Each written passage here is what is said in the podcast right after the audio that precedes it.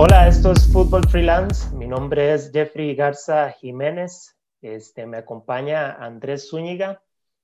Este, bueno, los dos somos eh, entrenadores. decidimos iniciar un proyecto de un, proyecto de, de, este tipo, sobre todo para, para informar, este, educar un poco, compartir conocimiento de una forma más, más relajada, por así decirlo, en un espacio que sea accesible para todo mundo.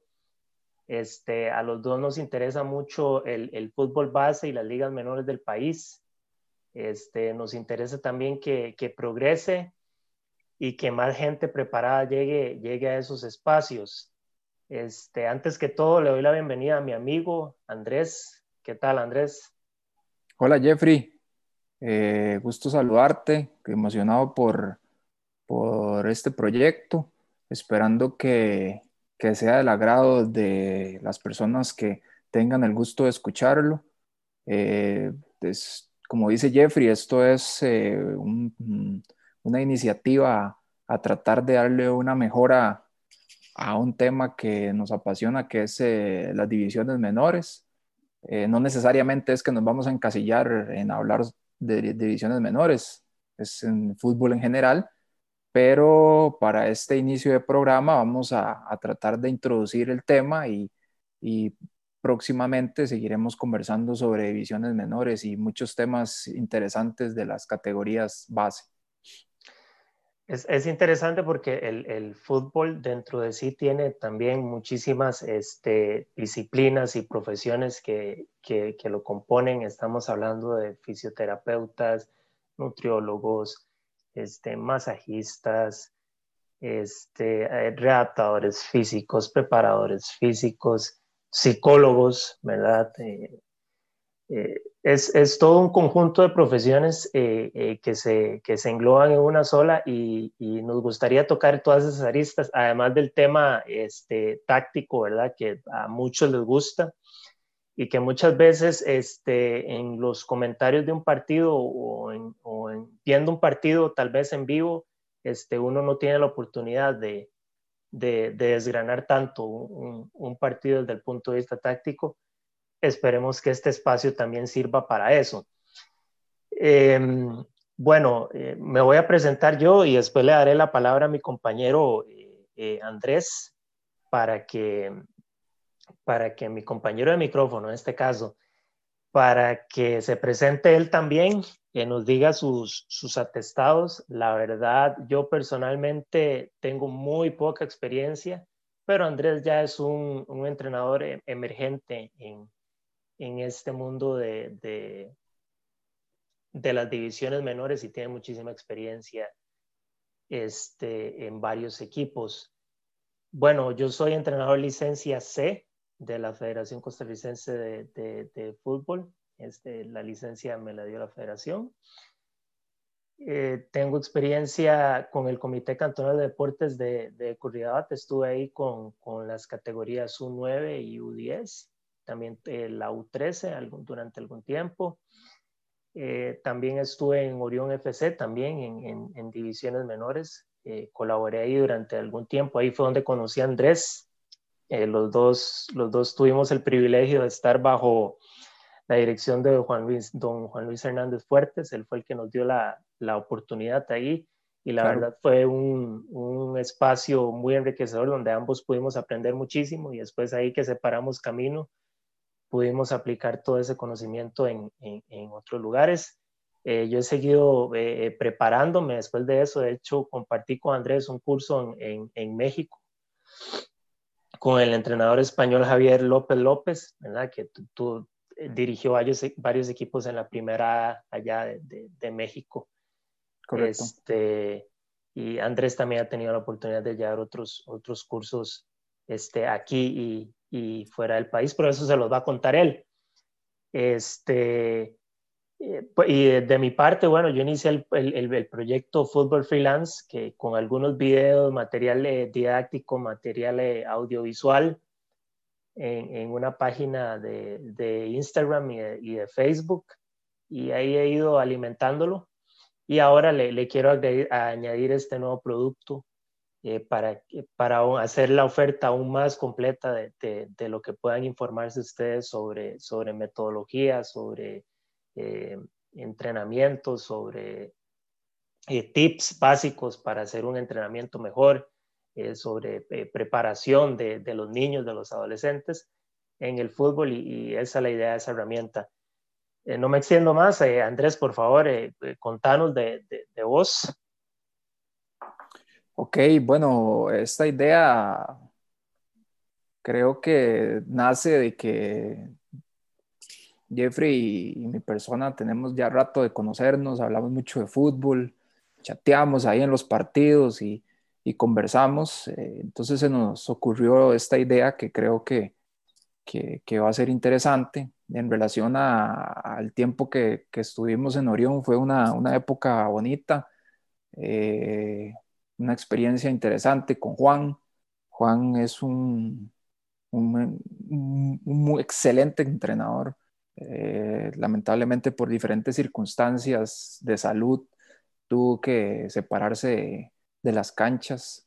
Eh, fue una, buena experiencia. Ahí fue donde conocí a Jeffrey y ahí avanzamos un poco, cada uno por su lado. Yo tengo tal vez un poquito más de, de recorrido con respecto a lo que es eh, la dirección de divisiones menores. He trabajado con diferentes categorías, U10, U12, U13, U14, U17, alto rendimiento. trabajado en Guadalupe, en universitarios, en la Universidad de Costa Rica, en fútbol femenino con Moravia, Dimas Escazú. Ahora soy colaborador de la Liga Deportiva Alajuelense y eh, soy licenciada de la Federación Costarricense de Fútbol, que al final esto es, importante mencionarlo porque si estamos iniciando en el programa, las personas sepan que, eh, que nos escuchan, que nosotros tratamos de tener la mejor preparación para hablar con fundamento de lo que, de lo que se da en, de los temas que se den en el programa, ¿verdad? Aparte de eso, soy licenciado en educación física, pero que al final el tema eh, de la experiencia a veces pesa mucho más que, el tema eh, educativo, pero que eso también es importante tener una balanza y no solamente el, haber jugado fútbol, ¿verdad? Que es un, es un tema que tal vez en algún momento lo podríamos tocar. Sí. No, eso es importante.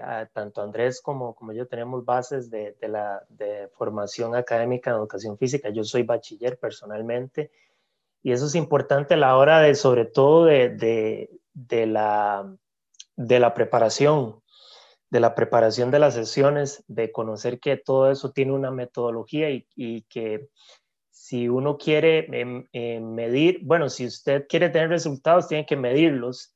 Y para poder medir todo eso hay que conocer muy bien la metodología. Y muchas veces ahí eh, tal vez eh, eh, hay gente que está en el medio que no tiene esa formación y, peca a la hora de, conseguir sus objetivos porque no siguió una, una metodología, que son muchas, no, no, hay un solo librillo, pero por lo menos hay que conocer cuáles son para aplicar alguna de ellas. O, o, o lo básico de la estructura de, de la estructura, ¿verdad? Tener una guía, porque a veces, o por decirlo, eso pasa mucho en el país, de que nadie planifica. Se improvisa demasiado, se improvisa en las sesiones de entrenamiento, se improvisa todo, todo se improvisa. Entonces, eh, es importante que, que todos tengamos claro de que el fútbol es, es un deporte donde cualquier otro deporte se basa en objetivos y en una estructura, ¿verdad? Sí, es, muy, es muy difícil eh, lograr un objetivo. Primero, número uno, si, si usted no se lo traza. Eh, llevémoslo, tal vez lo voy a llevar muy alto, lo voy a llevar a, a primera división. Un objetivo es, es eh, puede ser eh, mantener la, la permanencia en la categoría. En la, en la categoría.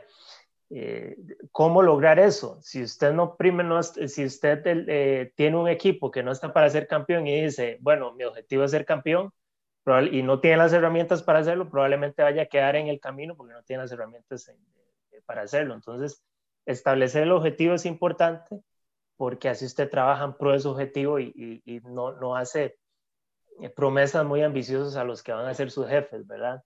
Que en este país son muy, muy exigentes todos, ¿verdad? Muy ambiciosos. Sí, bueno, el tema de los objetivos depende también, Jeffrey, porque podemos trazarnos objetivos individuales, mejora de jugadores, eh, ¿verdad? El colectivo. Mm, en, divisiones menores tal vez los objetivos son un poco diferentes a lo que se trata ya con un fútbol más profesional o un fútbol semiprofesional de segunda división o de, o de primera del INAFA en el caso de nuestras categorías en Costa Rica, ¿verdad? Sí. Correcto. Este, bueno. Jeffrey, nada más es importante eh, dar un detallito para, ya creo que, creo que ya tenemos con el tiempo que continuar con el otro, con el tema de fondo, pero sí sería importante en esta introducción, sobre todo para las personas que nos van a escuchar por primera vez y que posiblemente tal vez no nos conozcan, eh, que el programa, eh, vamos a tratar de hacer un programa diferente, donde vamos a tener alguna, en algún momento invitados, invitados con un perfil profesional relevante y que marquen diferencia en diferentes ámbitos del deporte y en diferentes disciplinas. Eh, entonces sí sería importante también tener claro eso, ¿verdad? Que, que el fútbol eh, tiene muchos profesionales en Costa Rica, muy buenos profesionales, no necesariamente tienen que ser entrenadores, como decías al principio, eh, preparadores físicos, adaptadores físicos, eh, nutricionistas, etcétera, ¿verdad? Claro, no, es importante. Eh, bueno, antes de entrar al, tema de fondo, que precisamente tiene que ver con las divisiones eh, menores, conversemos un poquito sobre la visión que, que tenemos de, de, del fútbol de, de, base y las ligas menores en, en, en Costa Rica. Claro. A, mí, a mí, el tiempo que estuve y lo que pude ver, eh, Andrés, a mí me preocupa, eh, bueno, número uno, que exista tanto empirismo. Eh, yo he visto, y se lo comenté a usted alguna vez, yo he visto a, a, niños menores de 5 años cabeceando. Este, he visto entrenadores haciendo llorar a niños este, he visto entrenadores usando lenguaje soez eh, a la hora de dirigir eh, niños. este, y he visto eh, sesiones improvisadas, como usted lo dice, que no pasan, no, que, no, que no siguen una estructura para conseguir un objetivo, sino que simplemente este, buscan los básicos, los de siempre, y quemar el tiempo. Quemar el tiempo. Eh, o sea, no hay, no hay un encadenamiento entre las tareas que se asignan y, y lo único es quemar el tiempo para llegar al colectivo y, e irse.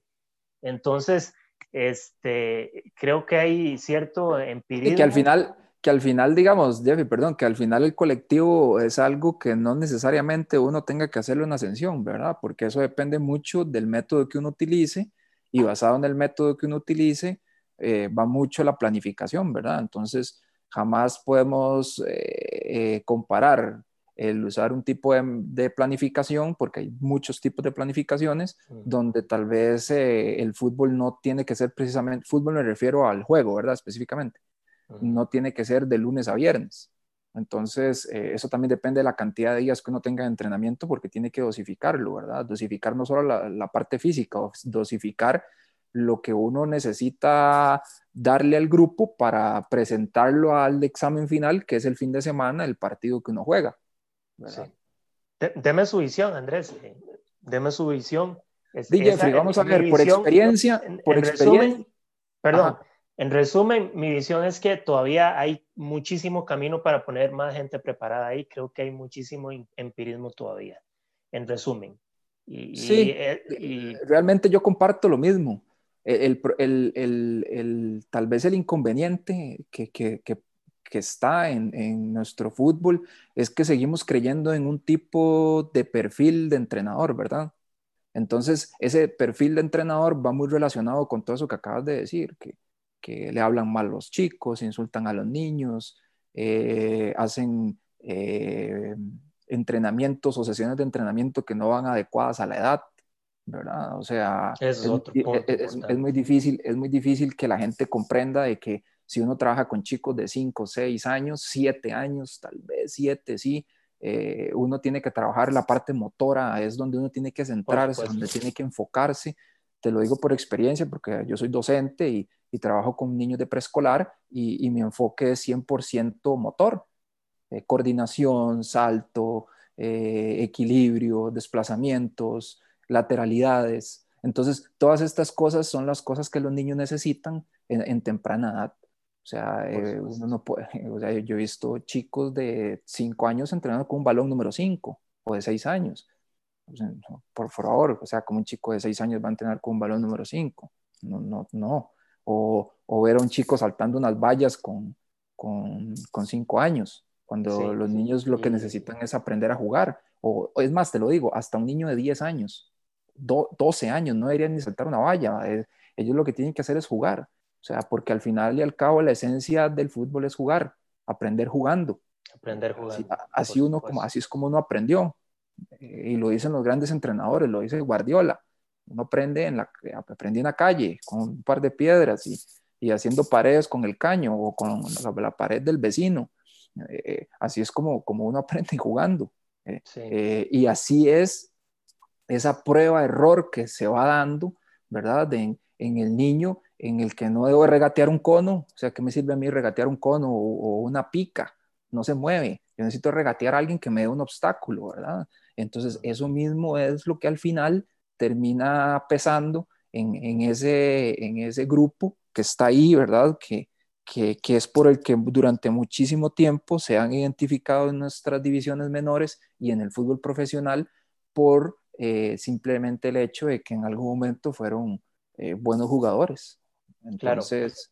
Y perdón que lo interrumpa, Andrés, y es que tal vez podrá, podría sonar a un poco arrogante todo lo que dice Andrés o lo que yo dije anteriormente, pero estamos hablando de básicos, estamos hablando de básicos, no estamos hablando de nada del otro mundo, de lo que se ve en, en, las divisiones menores ah, en. Cosas son, cosas son cosas básicas lo que estamos hablando, es por decirlo, es como que una o sea, que un, que un niño, que un niño cabecee eh, eh, con menos de seis años es como, como que si una enfermera no te pusiera alcohol en el algodón. Es un básico.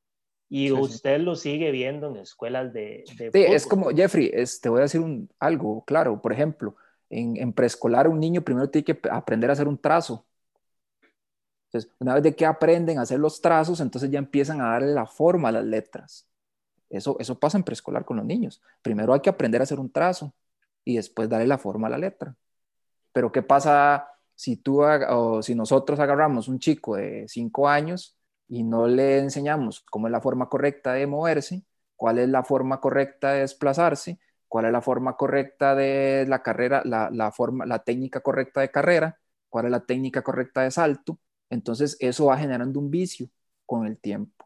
¿verdad? Entonces, eh, por eso es que hay personas especializadas en entrenamientos individuales que en este país que lo hacen muy bien. Conozco dos que son, aparte buenos entrenadores, excelentes personas los dos, y, son personas que son eh, profesionales que trabajan con chicos en, esto, ¿verdad? En la parte motora, en mejorar la técnica de carrera, el salto, y ya con chicos grandes, ¿verdad? Te estoy hablando ya de chicos de 11, 12, 13 años que tuvieron que haber aprendido eso más pequeños. Por supuesto, por supuesto. Y nada más para cerrar con, con este tema, yo, yo mencionaba algo de, de, de cómo eh, tratar a los niños y, y, que a veces, a veces ves niños eh, llorando. Esto, esto es crucial, eh, ¿por qué? Porque si vos le gritas a, a, un niño o lo tratas mal o le echas la culpa de un gol, de un partido, de algo, lo puedes enterrar por siempre el deporte. Lo puedes desmotivar, lo puedes sacar del deporte a esa edad tan temprana que ni siquiera sabes el potencial que tiene.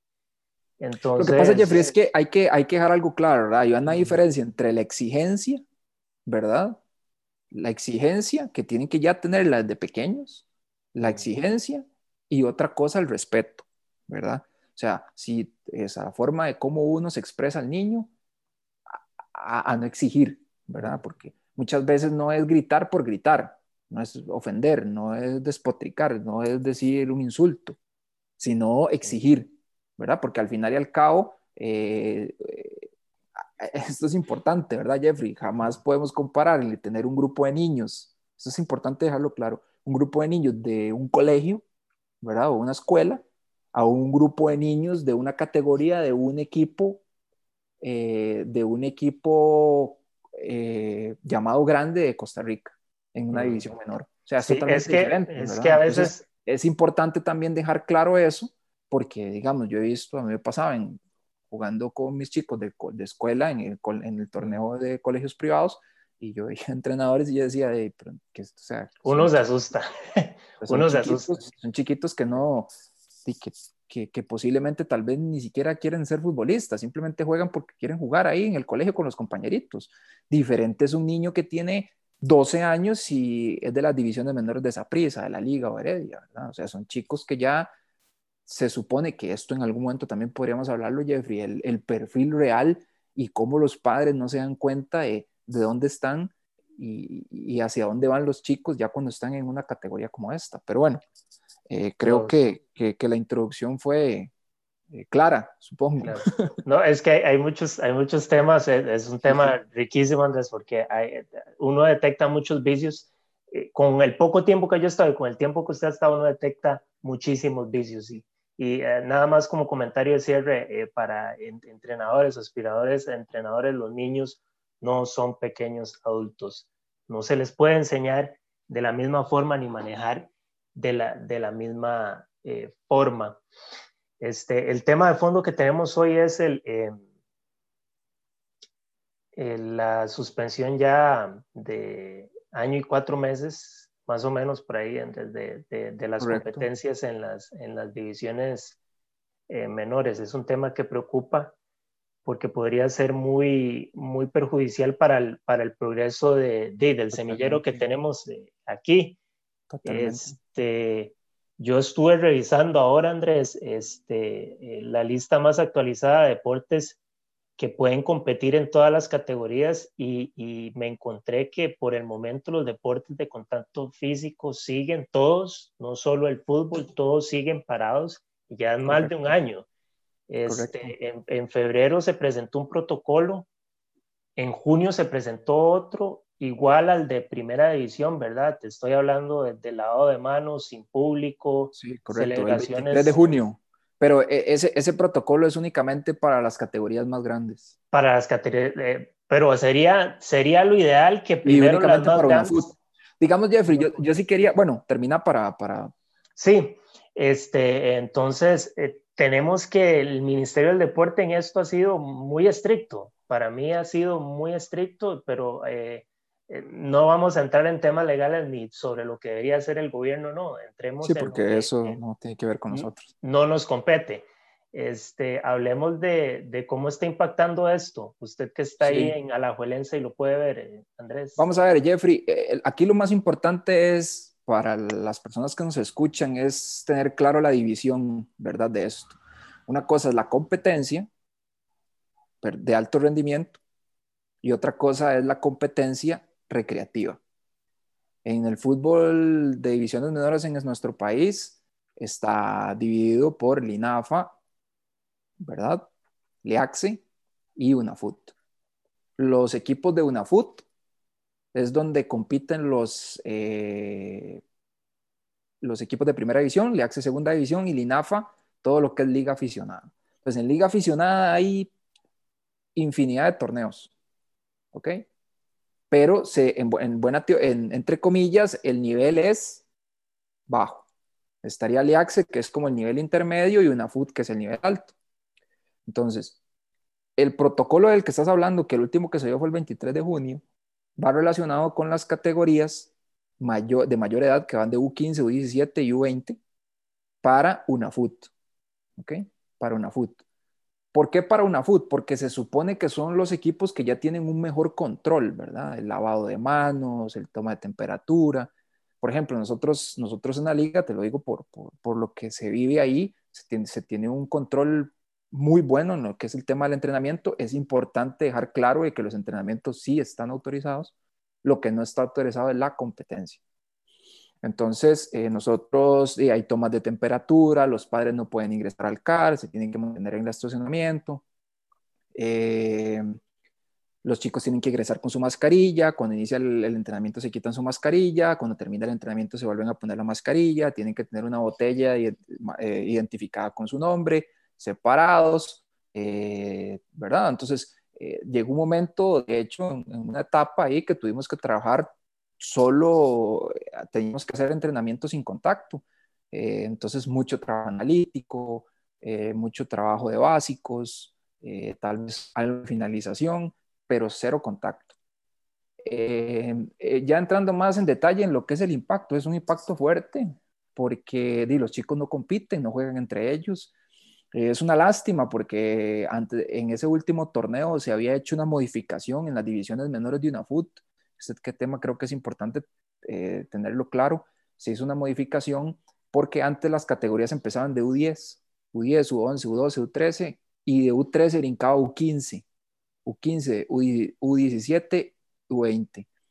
Hubo una modificación, eh, Agustín Lleida eh, le dio la idea a una FUT de que había un hueco generacional y eso siempre fue algo que yo siempre, o sea, yo lo decía. O sea, ¿cómo, ¿qué pasa con los chicos de 14 años? Bueno, o si tenés las condiciones, o si te da por genética el desarrollo real y puedas competir con chicos más grandes, estás en U15. Pero si por tu talla o porque, porque tenemos claro que hay chicos que su crecimiento es más lento que otros, hay unos chicos que van creciendo tal vez a los 15 años, o hay otros que, que, van teniendo su crecimiento más prematuro, ¿verdad? 12, 13 años. Entonces había una brecha entre los 13 y los 15 y los chicos se perdían. Entonces hubo una modificación que me parece excelente y fue que se eliminó la U10 y empezaron de U11, U12 U13, U14, U15, que ya U15, U17 y U20 se le llama, entre comillas, se les llama eh, fútbol profesional, porque ya son chicos que están, se supone, o en el caso de la Liga Deportiva Alajuelense, son chicos que están de lleno en esto.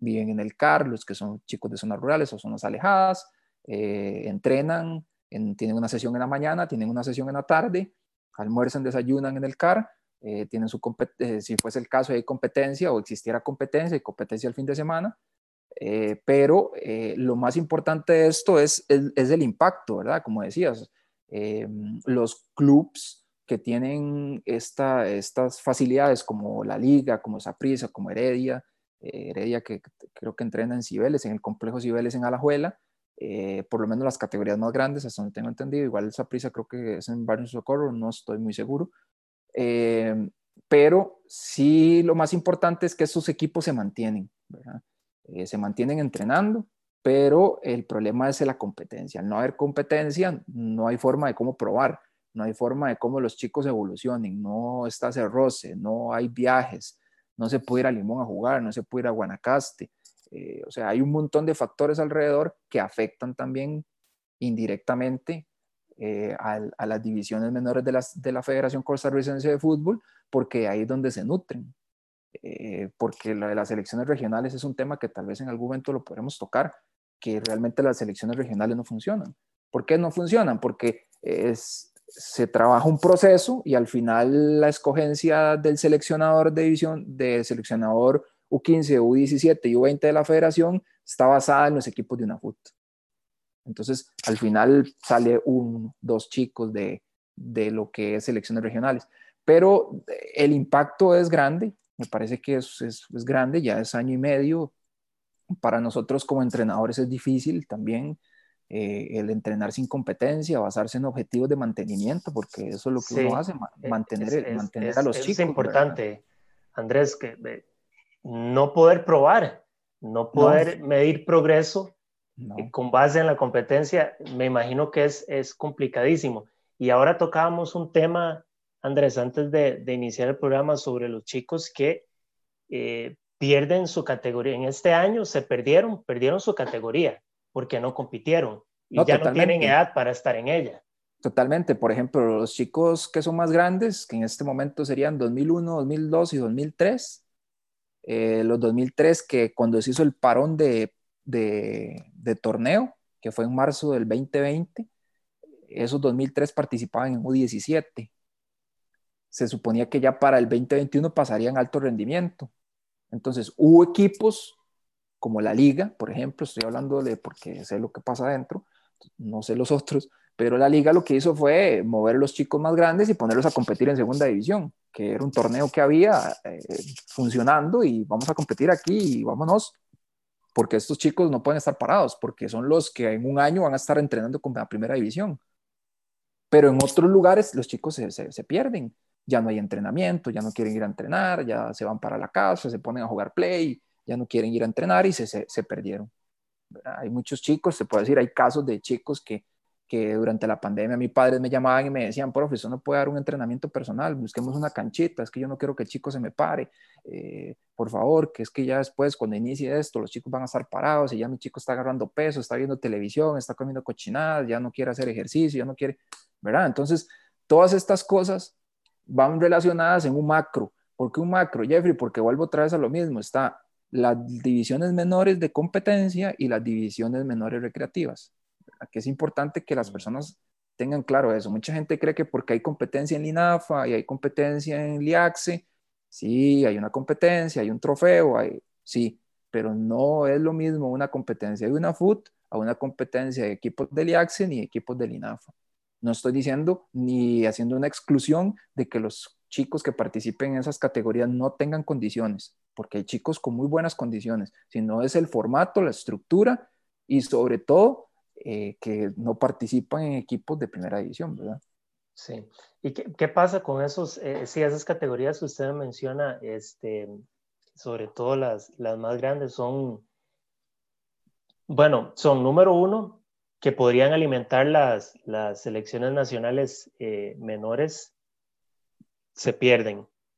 Y también son jugadores que estaban prontos a, a tener su chance en primera división y no pudieron. O sea, estamos hablando de, de, quién sabe qué jugador se perdió ahí. Esperemos que no sea una futura estrella, pero, pero es, es, grave si uno, si, uno lo, si uno lo pone en esa perspectiva. Les estamos hablando de talento que se va, que talento que ya estaba ahí en el horno casi para, para sacarlo. Correcto. Y no se pudo. No, no, totalmente. O sea, te, puedo, te podría nombrar muchos casos chicos, ah, te puedo dar ejemplos de chicos que han andado aquí, aquí, aquí, aquí y van para todo lado, ¿verdad? En esa categoría específicamente, y estoy hablando de esa edad, 2002, 2003. 2002, 2001 prácticamente está perdida. O sea, ya esa, esa, generación se perdió.